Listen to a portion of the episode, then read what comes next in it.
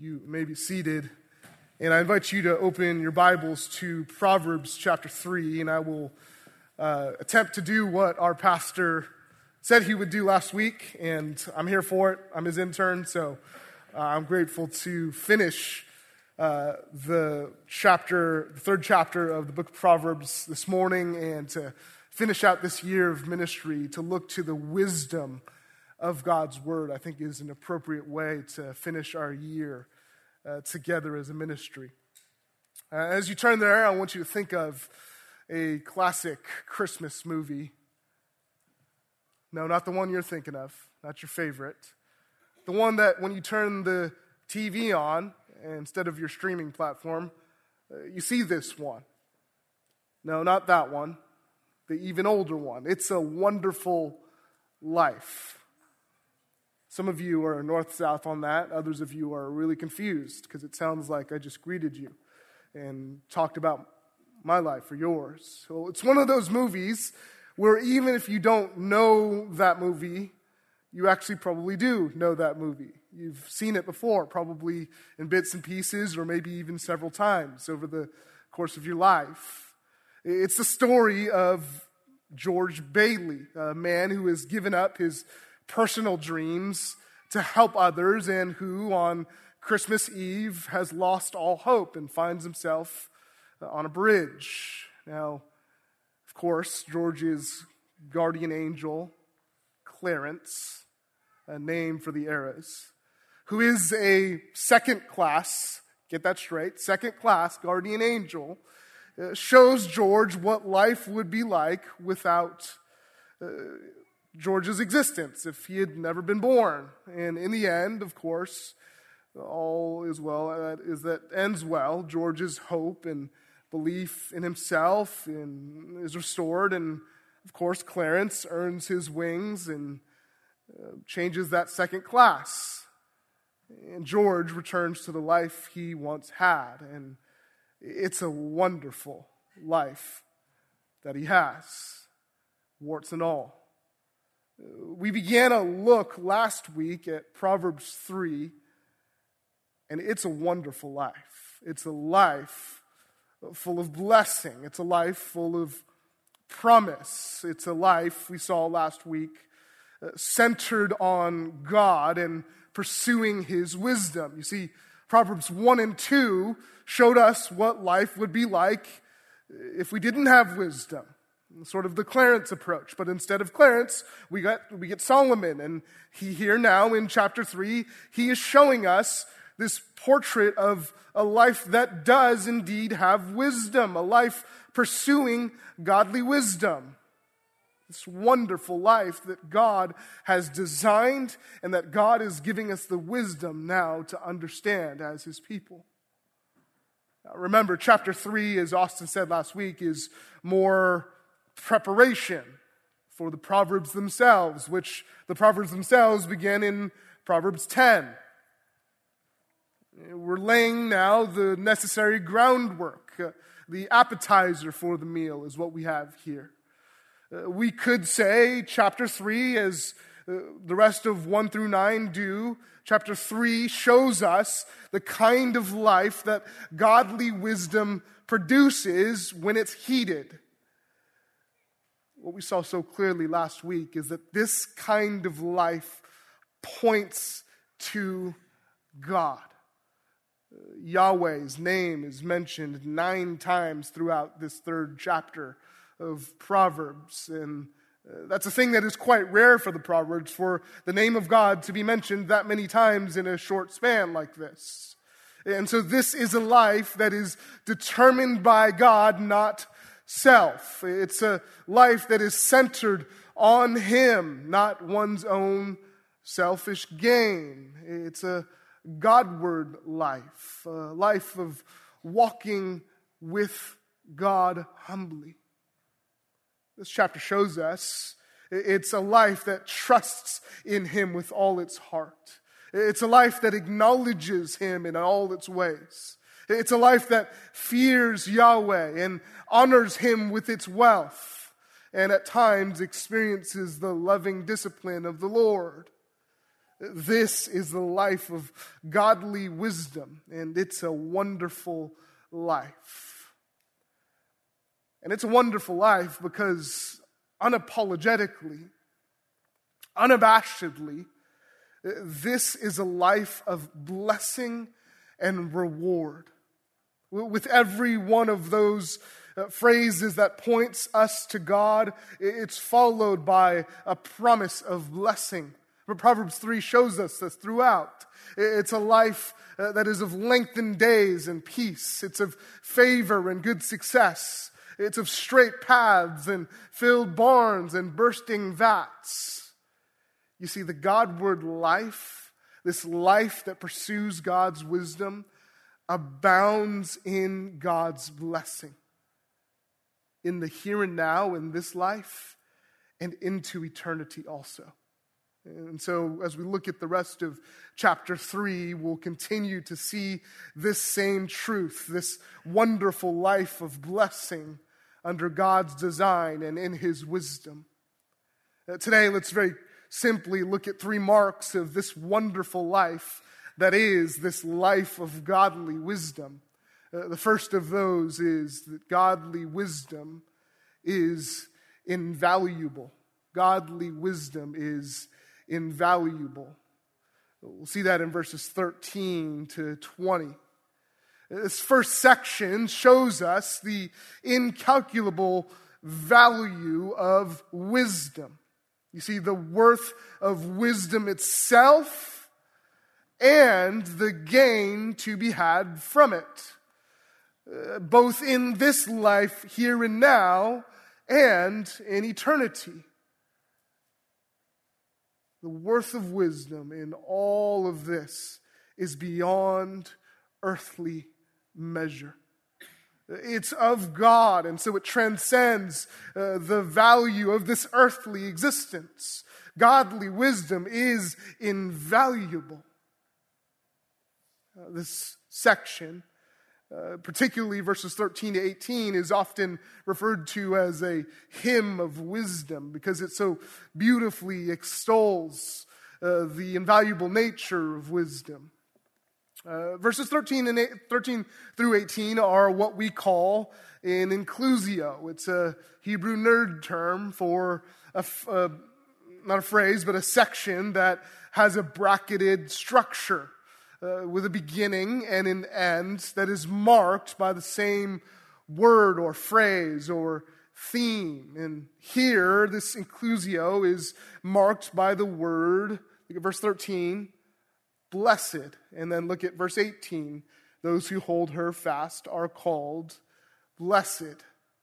Look at verses 13 to 18, and let's read uh, the whole thing. Blessed is the one who finds wisdom and the one who gets understanding. For the gain from her is better than gain from silver, and her profit better than gold. She is more precious than jewels, and nothing you desire can compare with her. Long life is in her right hand, and in her left hand are riches and honor. Her ways are ways of pleasantness, and all her paths are peace. She is a tree of life to those who lay hold of her. Those who hold her fast are called blessed. You see, the one who finds wisdom in verse 13, and the one who holds fast to it, keeps it, is blessed. This word blessed or blessed or happy in some translations. This is reminiscent of a few passages that might jump to mind as you read a passage like this. You think of Psalm 1, or you think of the Beatitudes, blessed are, or blessed is the one. Uh, other Psalms come to mind, 32 as well. Uh, this is an assessment found in Scripture that is of utmost value. Uh, when you see the word blessed, it is the truly wonderful life. It is the blessed life. You see, uh, this word blessed isn't just emotional happiness, is it? Just hashtag blessed.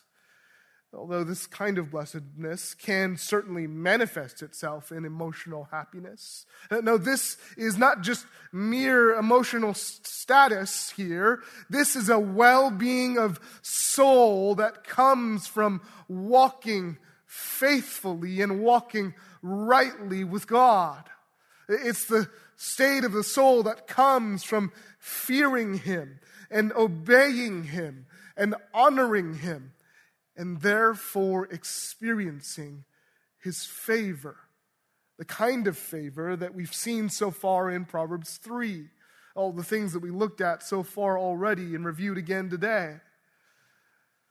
This is the incalculable worth of godly wisdom in your life. That as you pursue it and it transforms your life, it is a sure sign that you are walking with God and that you are, as this passage says, blessed. And as you find wisdom and as you keep and guard wisdom, you multiply the blessings of God in your life. Uh, surely it seems like an overpromise, under-deliver uh, to think of all the blessings in this blessed life in Proverbs 3. But it is not. Uh, we don't think enough of these blessings because in eternity we have all that God ever has promised come into fruition fully. Blessed is the one who finds wisdom and the one who gets understanding. Those who hold this wisdom fast are blessed. Now, I wonder if you have an investment friend. You know, that guy, usually a guy. The investment friend who sends you clips of YouTube dudes, you know, Graham Stephan or Ramsey or those phone it in shows or Humphrey Yang kind of types. They send you those clips, they send you TikToks, you get it, they're passive aggressive, or they're actually helpful sometimes, or they're convicting. Uh, you have that investment friend who that's all they send you on the reels. Uh, that investment friend doesn't want to talk about 2022 and what happened then. But he's always happy to give you advice, right? He's always happy to send you something or tell you what to do or ask you a little bit too much about your finances and he tells you to invest in crypto one year and then in precious metals the next, or then just in the long term stuff. And it was, I always told you that. You shouldn't have listened to me last year. And it's at this percentage and this rate. And it all seems so wise and godly and stewardy, right? Because he's your age or maybe a little younger and he knows something about something you don't know about. So it's wise, right? Wise for his age.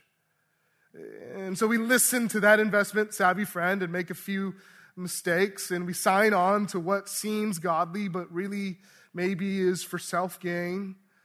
Be frugal and multiply and fill your bank account kind of stuff, you know.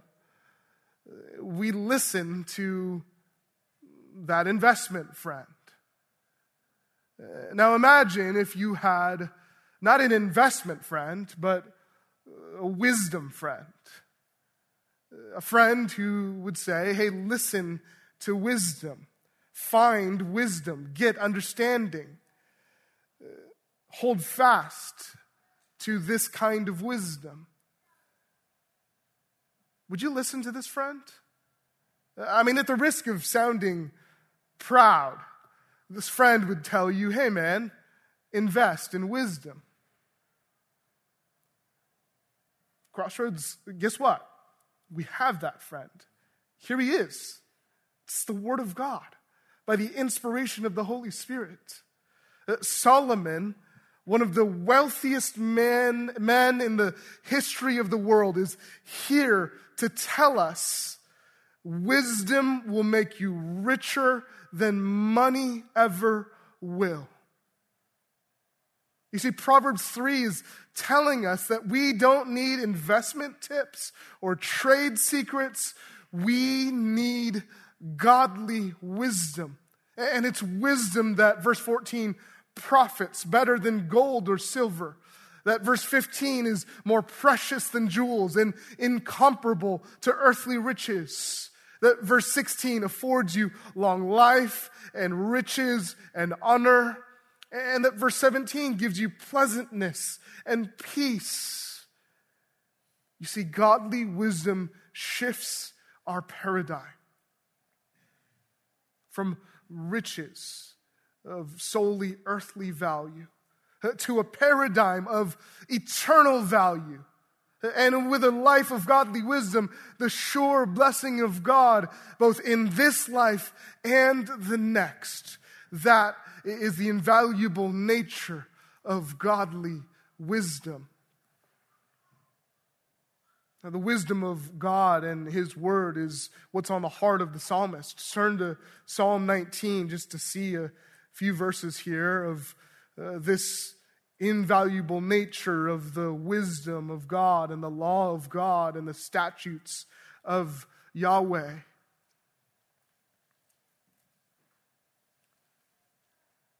Psalm 19, look at verse 7. The law of the Lord is perfect, reviving the soul. The testimony of the Lord is sure, making wise the simple. The precepts of the Lord are right, rejoicing the heart. The commandments of the Lord is pure, enlightening the eyes. The fear of the Lord is clean, enduring forever. The rules of the Lord are true and righteous altogether. Look at verse 10. More to be desired are they than gold, even much fine gold, sweeter also than honey and drippings of the honeycomb. We could look at Psalm 119 and see a similar thing. Therefore, I love your commandments above gold, above fine gold. This is on the heart of the psalmist, and this morning, this should be on our hearts as well. That as we look to the wisdom of God's word, we should see that it has a value far greater than anything this world can offer. It's cheesy to say at Christmas that the reason for the season is uh, remembering the coming of Christ, but I think it's a worthy examination to think about what it is that you want most this Christmas, what it is that you treasure most as you finish a semester and look forward to another one, as you have a few weeks off from work or even just a few days. What is it that you set your heart on? And I hope that for you, as it is for me, that we would find the riches of Christ and the riches of wisdom found in God's word is far greater than anything this world can offer. This is in the Psalms, and this is in Proverbs 3, the invaluable nature of godly wisdom. You see, on the scales of eternity, the wisdom of God uh, is worth more and produces more than anything we can desire in this life. Turn back to Proverbs 3 if you're not already there. And look at verse 18. This is why wisdom is a tree of life to those who lay hold of her. A tree of life. I hope that's at least familiar to you. It should catch your eye that we are in Proverbs 3 and you see the words tree of life, and we're not in Genesis or in Revelation. You see, that's Genesis 2 and 3, as well as Revelation 2 and 22 kind of language. This is the life giving tree in the presence of God, which, uh, if Adam ate from it, would have given him eternal life. Here in Proverbs 3, this is what Solomon is telling us wisdom is. Wisdom is a tree of life for us. And we hold fast to uh, the life giving wisdom of God. And we, by this tree of life, have a foretaste of eternity with God. An eternity with God that was made possible by wisdom incarnate, Jesus Christ who, who in the wi- infinite wisdom of God, uh, the kind of wisdom that confounds the wisdom of man, he paid the penalty for our sins by dying a sinner's death on a cross. And so, with this life that we have in Him, by this tree of life that is wisdom, friends, we are informed and instructed by the riches of God's word. We are given life and pleasantness and peace. We are taught how to walk humbly with our God, how to honor Him and trust Him, how to, in all our ways, acknowledge Him, how we are to fear Him. And as we hold fast to this tree of life that is the wisdom of God, we are called blessed. We are called blessed. Now, verses 19 and 20 serve as a link between this section and the next section. And what verses 19 and 20 do is to help orient our thinking back on the source of wisdom, Yahweh, and the rightful fear we are to have before Him. It's really the grounding or the foundation to a life of godly wisdom. In Proverbs 3, look at verse 19. The Lord, by wisdom, founded the earth.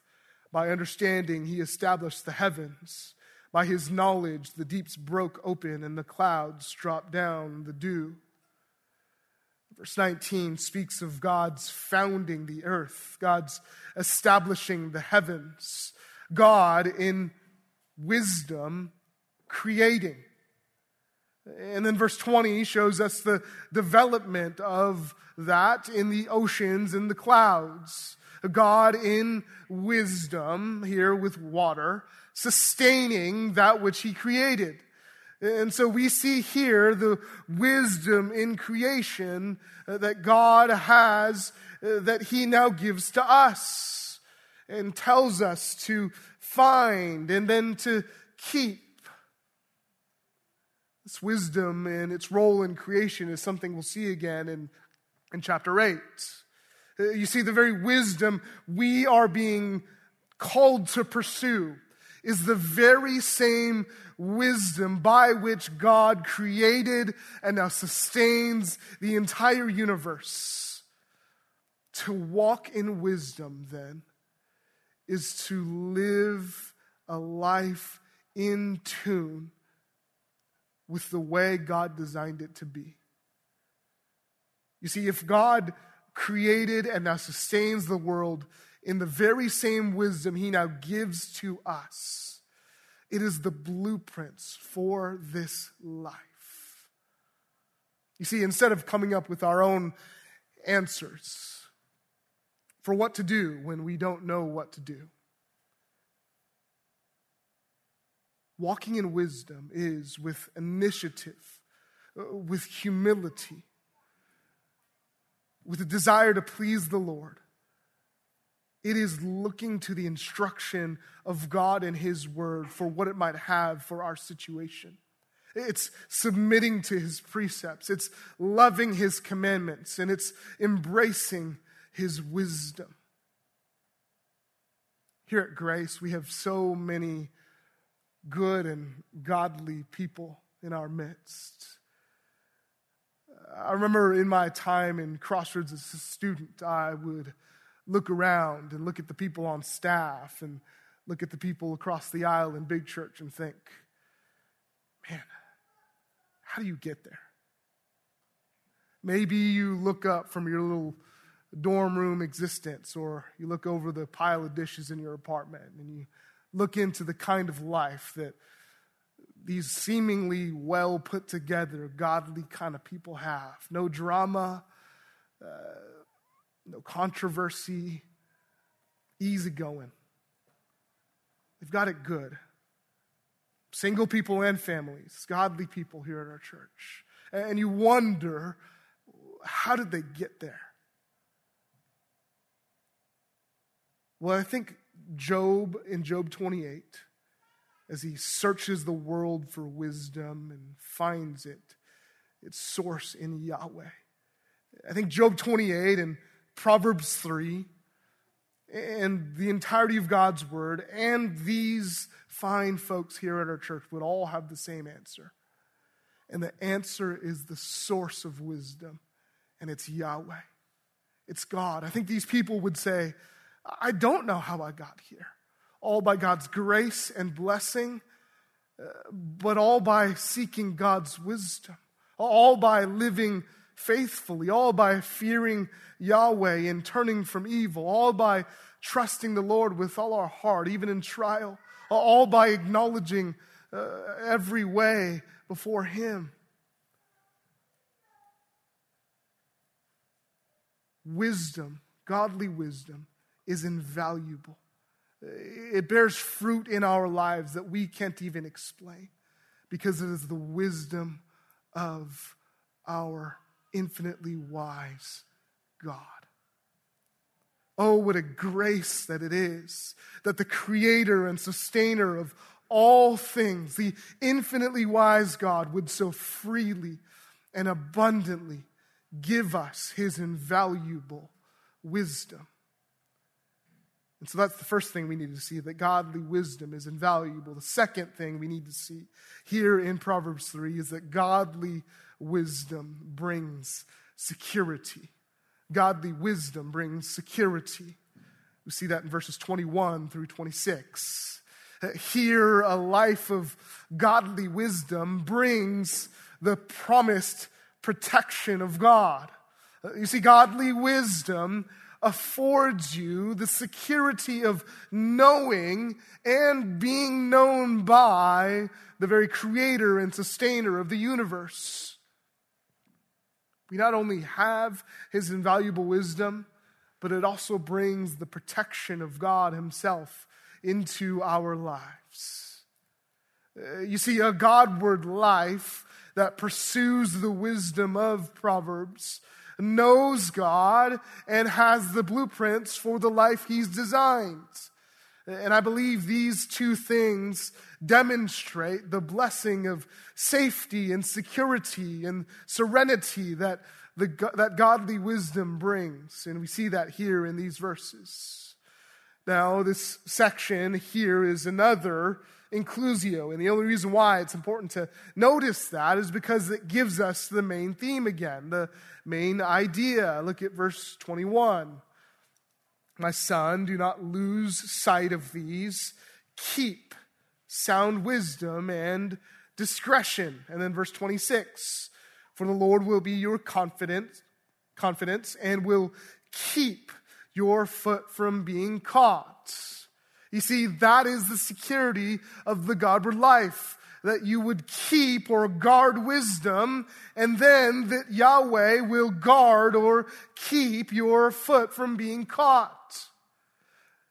It's a call to the faithful pursuit of godly wisdom, to not lose sight of it and, not, and, and to never let it go, but to keep it, knowing that your confidence will be in the one who will never lose sight of you and will always keep you.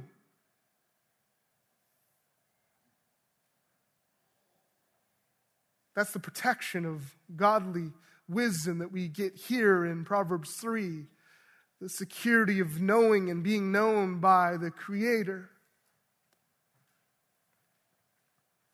Now, before this era of streaming platforms, there was a TV genre that I think is the greatest TV genre that the world has ever known. It's always on late in the night, and you never know when it's coming. It's the high speed chase. The best, right? Now you have to find them on YouTube, but uh, inevitably you get the view from the airship, the chopper, right? And it's a beat up pickup truck at first, and then maybe a carjacking to another vehicle, down the 110 and off onto the streets, and the suspect hops out. You know the drill, you've seen this before. And I don't know if you know this, but the chopper, the airship, has one job besides giving us a good view of this thing. Its job is to feed video to the cops, uh, the ones in hot pursuit, to not lose sight of the suspect. Uh, now, most high speed chases are a cheap 26 minutes of late night television. But what Solomon has for us here is uh, this same thing, but for a lifetime. You see, our one job is to not lose sight of wisdom. Uh, Proverbs 3 has shown us we've uh, found wisdom. We are blessed. Now, what do we do? We do not lose sight of it. We keep it. We guard it. Uh, you must not only find wisdom, verse 13, you must steadfastly pursue it. You must not lose sight of it. You must keep it within you. Our pursuit of wisdom must not just be when we think we need it, or when we don't know where to turn, or when we're just convicted in a moment and we think, okay, I need to grow. We need God's wisdom all the time. And we need to know that we always need it. And here in Proverbs 3, verse 21, we need to know that we need to never lose sight of it. We need to keep it close.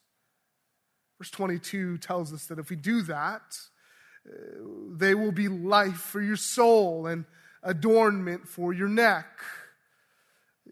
You see, unlike that pickup truck on the 110 in the high speed chase, wisdom's not running away. Uh, wisdom's right here. Wisdom's available and open uh, there for us. Wisdom abounds for those who want it. James 1 5, if any of you lacks wisdom, let him ask God, who gives generously to all without reproach, and it will be given to him. What Proverbs 3 21 to 26 shows us is that for those who faithfully pursue wisdom, who, who for a lifetime don't lose sight of it, and who keep it, God will protect them. For those who hold fast to his precepts and his promises, he will hold them fast. And I see in these verses two elements to this security that we find in wisdom. The first is in verses 23 and 24. Uh, look there. Then you will walk on your way securely, and your foot will not stumble. If you lie down, you will not be afraid. When you lie down, your sleep will be sweet. You see, the security found in God's wisdom first is found in God's wisdom itself. It's that God's wisdom itself, wisdom that it is, is help and protection along the way. I think sometimes in our thinking about the Proverbs, we spend so much time worrying about all of the caveats and exceptions about wisdom, that we forget the plain and simple fact that God's wisdom is indeed God's gracious help and protection for us along the way in the life that He has designed for us. You see, we think sometimes wisdom is some kind of magic bean or rabbit's foot that we just put in our pocket and it'll help us. Wisdom literally will help you. Wisdom in its words, wisdom in its pairings, wisdom in its chapters and verses. Wisdom will literally help you and protect you. Wisdom will keep you safe because it's God's wisdom. And it's the way that life works. It's the way that life is intended. It's the way that life is designed. And so, if you heed his wisdom, it will keep you safe and secure in his life, in this life. Uh, so, when the Proverbs say, Leave the presence of a fool, for there you do not meet words of knowledge, it is protection for you from making foolish friends. Uh, when the Proverbs say, without counsel, plans fail, but with many advisors, they succeed.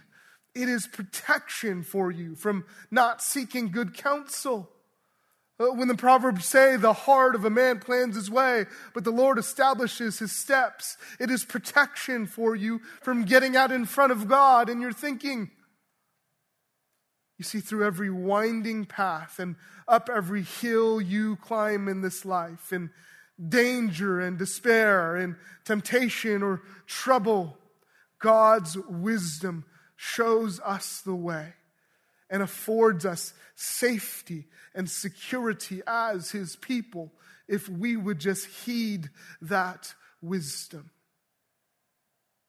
And so we need to see first that wisdom is the means by which God keeps you secure. It's the means by which he will give you restful sleep.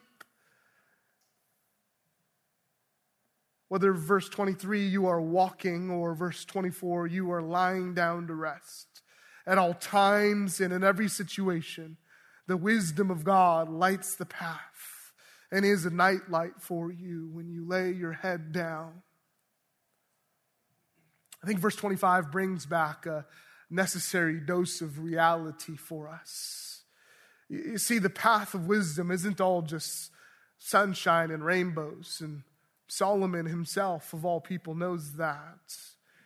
He says there, verse 25, do not be afraid of sudden terror or of the ruin of the wicked when it comes.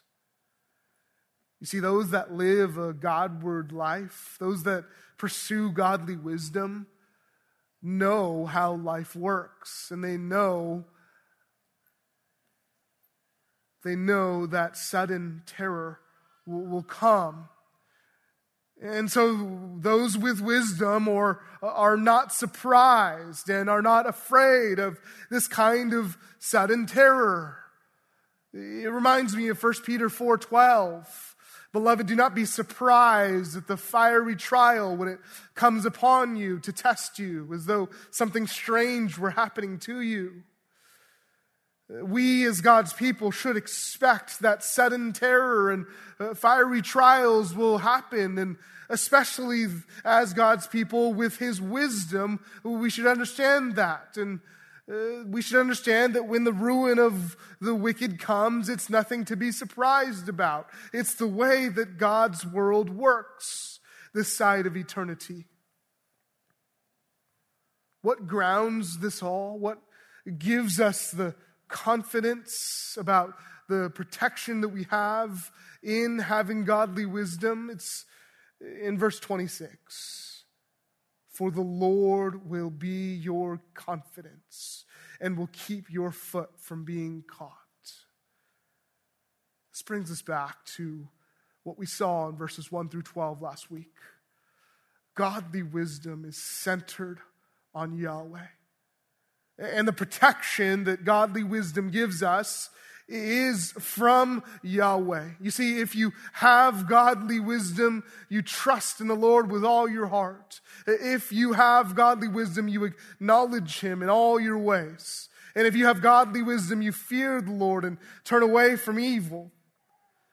And the life of godly wisdom finds confidence in Yahweh, even in the day of trouble.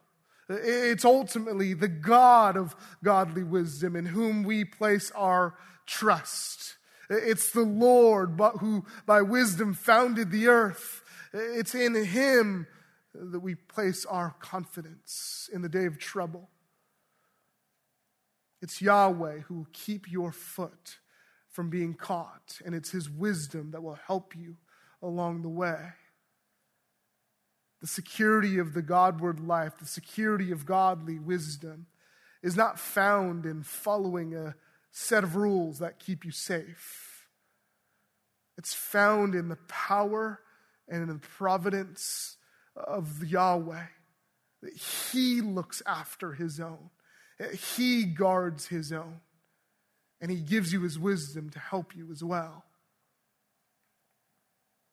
The key to unlocking all of this is what Austin gave us last week. It's not that we need balance, it's not that we're missing something in this uh, precious promise of protection. It's that we don't believe it enough, and that we don't believe it in full enough measure. Uh, because this side of the cross, uh, with the wisdom of God in Proverbs and the wisdom of God incarnate in the Son, Jesus Christ, our souls dwell secure now and in eternity by the blood of Jesus. We know and we can be sure that we have ultimate and eternal security, and it's in Jesus Christ. Turn to 1 Peter 1 with me to see this kind of security that we have. I think it's helpful to just see that with our own two eyes. 1 Peter 1, verse 3 Blessed be the God and Father of our Lord Jesus Christ. According to his great mercy, he has caused us to be born again to a living hope through the resurrection of Jesus Christ from the dead, to an inheritance that is imperishable undefiled, and unfading, kept in heaven for you, who by God's power are being guarded through faith for a salvation ready to be revealed in the last time. We have a living hope. Uh, we can dwell secure uh, because we have Christ. And because we have the very wisdom of God in the Proverbs and the very wisdom of God in Jesus. And so, this Christmas, as we consider what it means that Jesus came to earth as a man uh, to die a sinner's death for us and then be raised to life to give us this living hope, it means precious security for our souls. And it means precious security in eternity, but it means precious security for us now as we face the trials of life. You see, the person who has submitted to Yahweh and is pursuing his wisdom knows where his soul lies in eternity. And he knows because of Christ. And therefore, he knows too that he can lie down in peace each and every night in this life as well. Godly wisdom points us to the confidence we have in God for who he is and for the wisdom he so graciously provides us to navigate this life. There's a third and final mark of godly wisdom we need to see in Proverbs 3. You can turn back there. And it's this godly wisdom blesses others. Godly wisdom blesses others. Here in this last section of Proverbs 3, uh, there's a set of five negative proverbs, a set of prohibitive principles do not, do not, do not, do not, do not.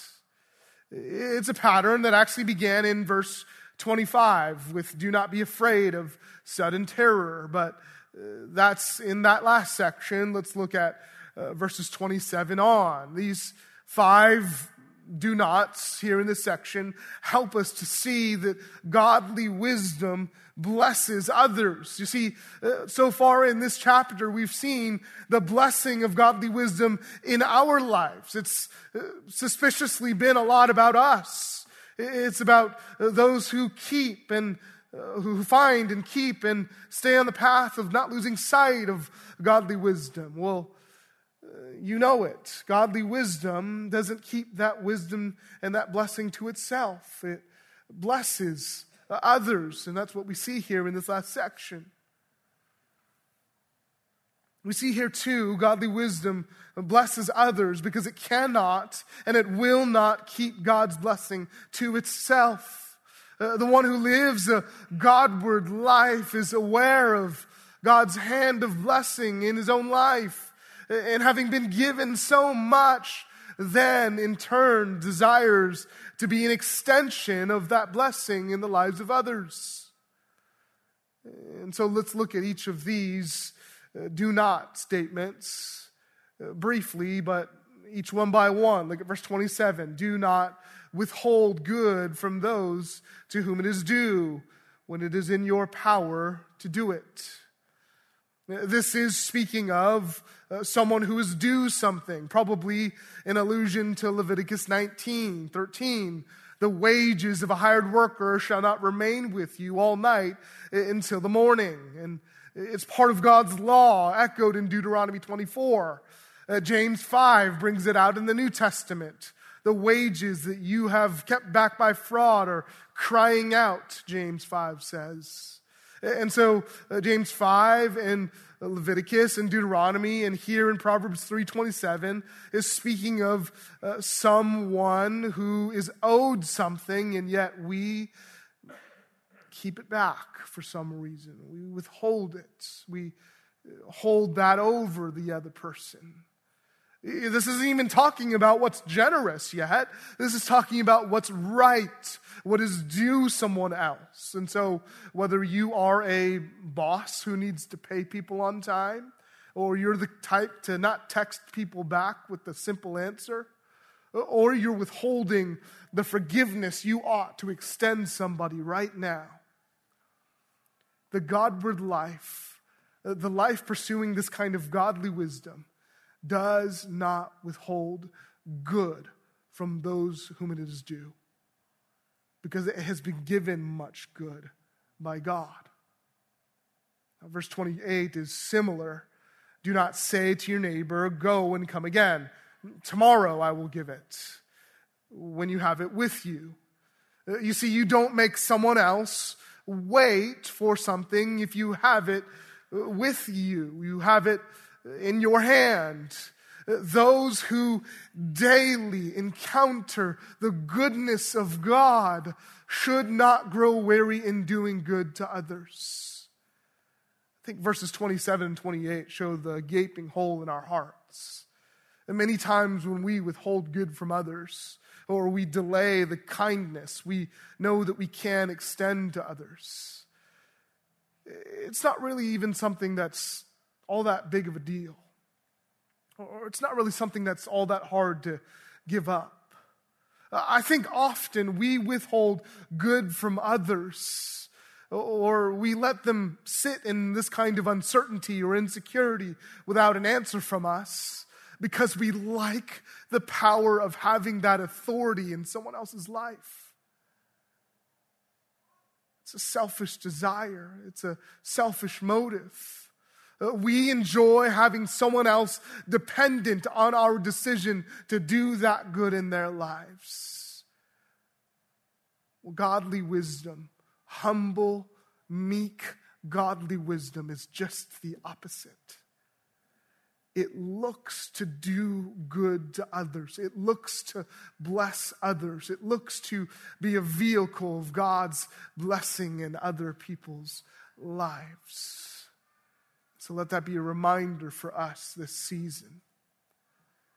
And that's also what the rest of these do nots show us. Look at verse 29 and then 30 also. Do not plan evil against your neighbor who dwells trustingly beside you. Do not contend with a man for no reason when he has done you no harm. I'm reminded here of uh, maybe more positive command in the New Testament, Romans 12, 18. If possible, so far as it depends on you, live peaceably with all. Uh, see, you would not plot and plan evil, or you would not contend with a man for no reason if you had the wisdom of God, because the wisdom of God would tell you to cultivate trust with people and maintain peace and exercise the love of Christ. You see, godly wisdom isn't pugnacious, it doesn't pick fights on the internet. Godly wisdom squashes beef, it, it de escalates drama. It doesn't repeat the gossip that it hears. It doesn't stir up controversy or create strife amongst brothers. Instead, as we've seen so far in the Proverbs, the life of godly wisdom itself enjoys the shalom of God, the peace of God. Uh, this blessing of peace. And here, what Proverbs is telling us is that it not only enjoys that peace for itself, but, is an, but it is therefore an agent of peace in the lives of others as well. In fact, verse 31, this final do not instruction here, shows us just how much the Godward life is focused on multiplying and extending God's shalom with others. Look at verse 31. Do not envy a man of violence, and do not choose any of his ways. For the one who pursues godly wisdom, there's not a bone in his body that envies a violent man. There is not selfish gain or personal indulgence that would cause one with godly wisdom to even resort to considering envying a violent man. In the path of wisdom, there is abundant blessing, uh, both now and into eternity, and the gain to be had from wisdom, and the blessing of walking with God, and the blessing that there is to share with others is all far too great to consider exchanging for the ways of a violent man or a devious person, both of which are an abomination to the Lord here. The one with godly wisdom is instead, verse 32, upright in his confidence. What a chapter, Proverbs 3. A portrait of a Godward life, a life of abundant blessing, a life of peace and security, a life that is a blessing to all those who are near. Uh, it's a wonderful life that we've seen. And verses 33 to 35 take us right back to what verses 1 through 12 showed us. The life of godly wisdom is the kind of life that it is because it is oriented toward God. Because it understands and loves and knows the Lord and recognizes humbly how life works in God's world. Look at verse 33. The Lord's curse is on the house of the wicked, but he blesses the dwelling of the righteous. Therefore, uh, toward the scorners he is scornful, but to the humble he gives favor. The wise will inherit honor, but fools get disgrace. These verses are reminiscent of the kind of pronouncement of blessing and curses we see throughout Scripture. Uh, this is Deuteronomic. It's Psalm 1 again here.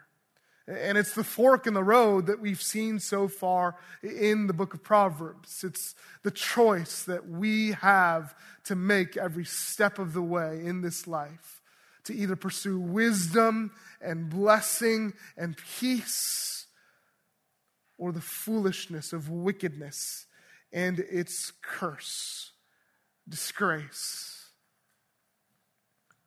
Crossroads, as a ministry, we look back on a year of God's blessing. Uh, maybe for you, an imperfect year to be sure, but a year of God's faithfulness.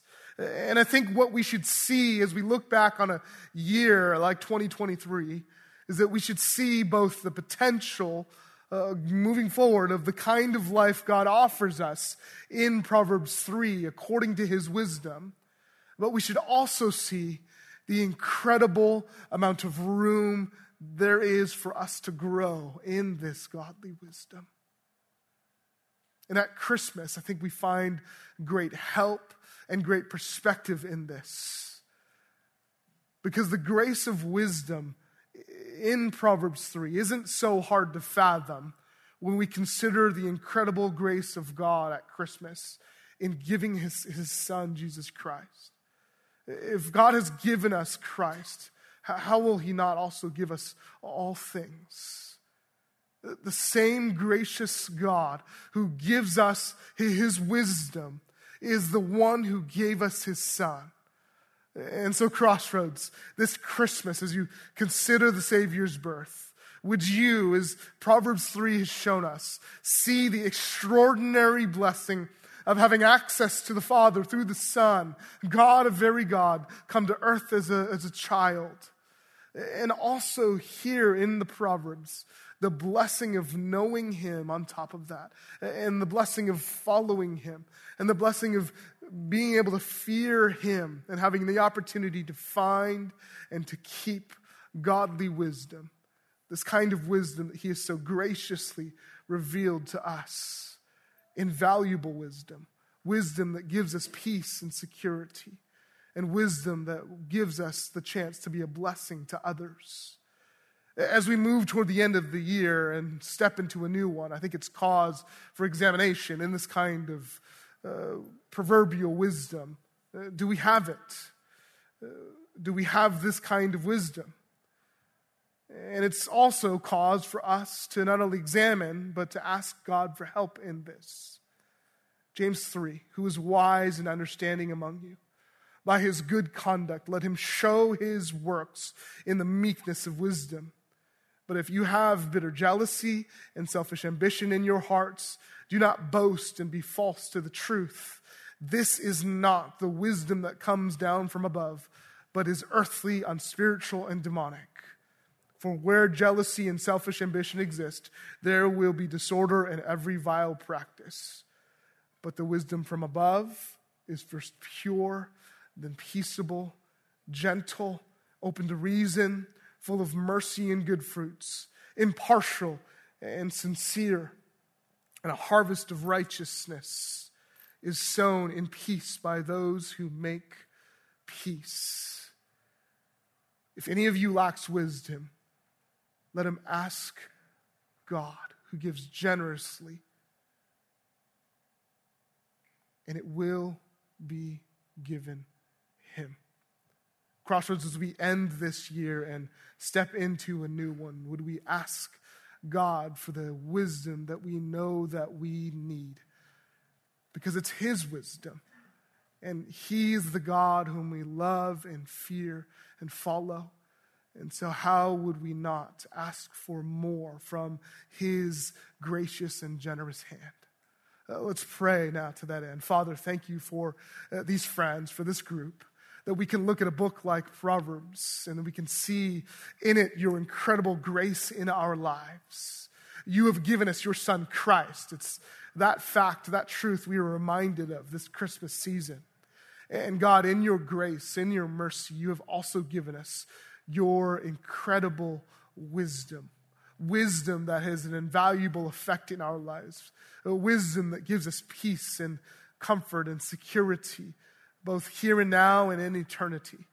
And it's wisdom, Lord, that helps us to be a blessing to others.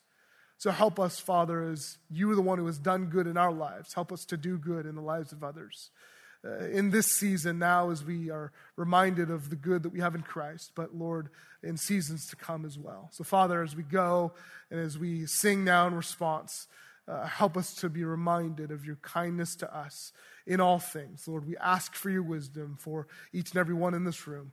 And it's the name of your Son, wisdom incarnate, we ask these things. Amen.